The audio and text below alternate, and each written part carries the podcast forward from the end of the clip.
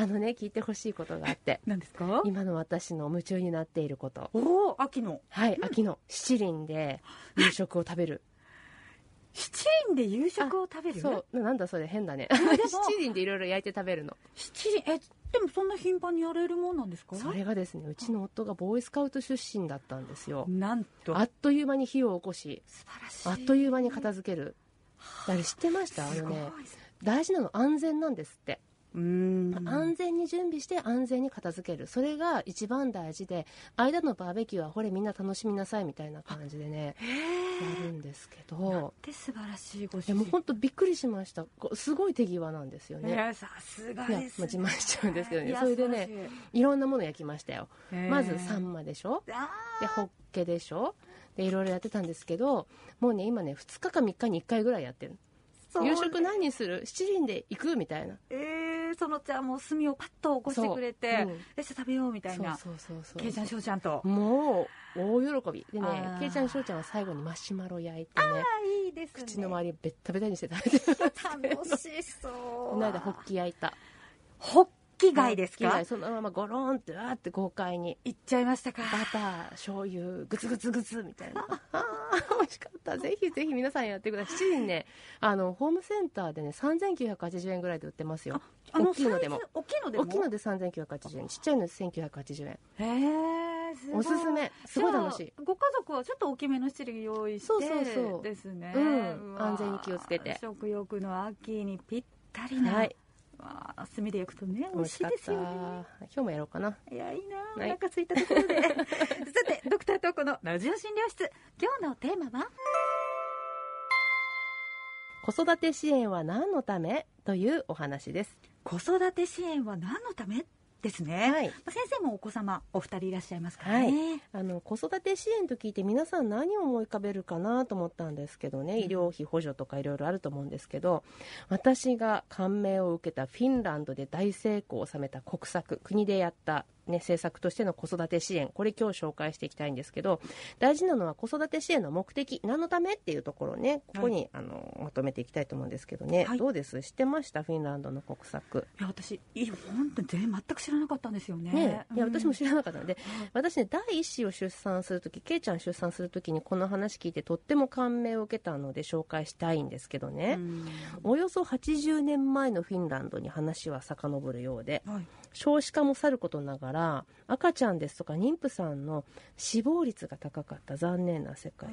で政府はそのことへ対策しなきゃいけないですから、うん。出産補助金と一緒にベイビーボックスの両方を導入することにしたんだそうですね出産補助金っていうのはもう分かりますけれどもこのベイビーボックスって何でしょうか？子供を出産したその日から使えるものがいろいろ入っていると。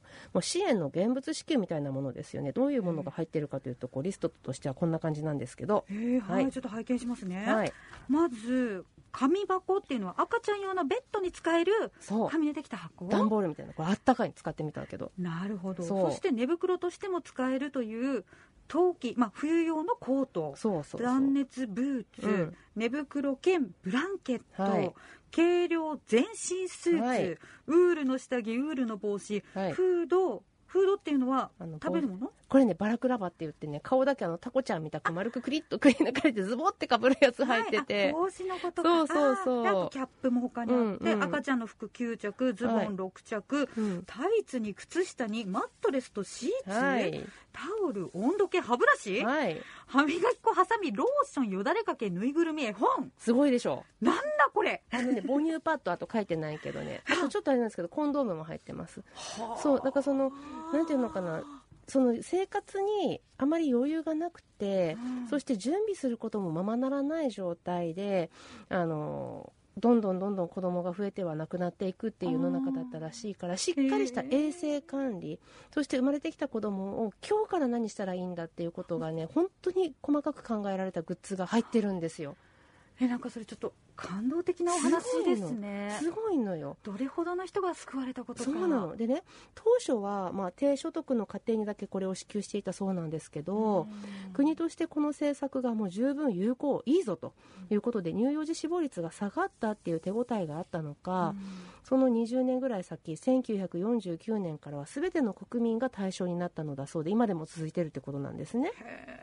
で今はこのベイビーボックスが補助金の170ユーロこれ日本円で2万2000円ぐらいらしいんですけど、この補助金かベイビーボックスかどっちか選びなさいっていうことなんですけど結構このベイビーボックスが人気だそうですよ。いやそうでしょうね、ね、だって中身を聞いただけでワクワクするような赤ちゃんとの日々が思い描けるようなものばかりですもんね。そう。でね私実はケイちゃんの出産の時にこのベイビーボックス取り寄せてみましたフィンランドから。でフィンランドから。そう開封するの楽しくて楽しくてまだ出てくる。もう玉手箱。もう母親と一緒にねまだ出てくるよ。まだ出てくるよって言ってて本当、楽しい瞬間だったんです。思い出ですよもう。なのでここ数年出産する友達がいたらこう仲間内で費用分担し合って送ってはみんな興奮を共有してましたけど。あこれ生まれたての赤ちゃんを前にもしねこれからの子育て不安だなって思っていてもお友達からなんか楽しいよ、うん、大丈夫だよっていうメッセージみたいで、いやすごく励まされそうですね。ねあの送る側も楽しかったし、まあ良かったんですよね。で、なんと HN メディックではですねこのフィンランドのベイビーボックスを日本でも買えるようにしてくれていたフィニッシュベイビーボックスっていうプロジェクトと提携して、うん、職員が出産したらこの巨大なベイビーボックスではないんですけどトドラーボックスといってトドラーってよちよち歩きぐらいの時期のことを言うんですけどその時期に着られる服がたくさん入ったボックスをね私からプレゼントするようにしてみたんですよね。へえそう。これ、うん、あの HN メディックに特別に提供していただいたって聞いたんですけど。 Finnish Baby Box さん。なんか突撃したんです結構突撃は得意なのでそれでうちの法人でね職員にあげたいのでいくつかまとめてこう売ってくださいみたいな感じで。だからその前にねモニターになってくださいっていうのがあったのかな。私があんまり注文するもんだからいやでも出ましたという感じですね。東子先生のずば抜けたこの行動力。ここでもはっきりですけれどもね。あのホームページでも先生がそのボックスをお渡しするところ掲載してるんですよね。そうそうそう。ムービン柄の箱にムービン柄の可愛らしい服がいっぱい入ったボックスね。おしゃれですしね、そうなんですよ。でも今ねプレゼントしていたっておっしゃったんですけどそれはやめちゃったってことですか？あのねムーミンのねトドラーボックスの在庫がなくなっちゃったんですよね。いっぱいまとめて買っといたんですけど。でなくなったのでと思ってメールしたらね Finnish Baby Box っていうプロジェクト自体が最近終わっちゃってたみたいで。えー、それは残念ですね。残念だったんですけど、でもちゃんと同じくフィンランドのレイマっていう会社があってですね、その会社に理念が受け継がれててもともとのねベビーボックスにもレイマのものいっぱい入ってたんですけど、うん、なんと似たような今度ムーミンのムーミンオンリーのボックスが普通に販売されてた。あ販売もされてるんですね。されてたなんと素晴らしいですね。でねつい先日さらにまた突撃をしまして、このレイマさんとね提携させていただけることになりまして。提携？わーすごい。なんかプロジェクトになっちゃってましたねでレイマさんねご存知の方ご存知だと思うんですけど、まあ、幼児服のメーカーでとにかくね作りが本当にちゃんとしてる。あとはフィンランドもほら札幌北海道と同じで寒いでしょ。あ確かにね。そうですね。そうあのだから扱ってるというか取り扱いのあるものが結構こう北海道で必要な装備が整ってるっていうかね。でねちょっと調べてみたんですけどね北海道とフィンランドは人口規模が似てるんですって。で550万人くらいでほぼ一緒なんだそうですよそうなんですね、うん、まあ、雪国、北国っていう意味で、まあ、子育て生活で必要なものとかあったら助かるなっていうものが共通しているっていうことと、北海道とフィンランドとの規模が、ね、似通っているということなんですね。そうなんか結構友好関係にあるとかっていう話ですけどね。で、コロナ前のね、2019年に、これ知ってる人もいるんじゃないかなと思うんですけど、ヘルシンキと千歳空港で直行便が就航したっていうやつ。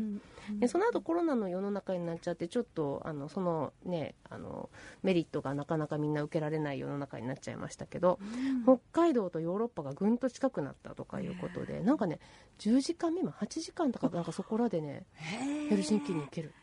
それはすごいですね。すごいでしょ？でも私なんか単純なのでもう心の距離がぐっと近くなっちゃったんですけど。いやもう本当にあの統合先生的姉妹都市に認定っていう感じですよね。自分の中でね。8時間か。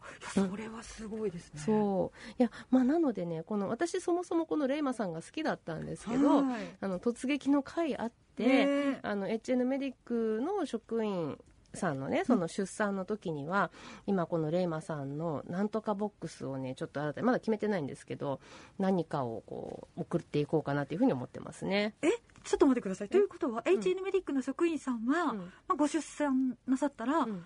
この先もレイマさんのその子供服がもらえるってはい、私の目が黒いうちは。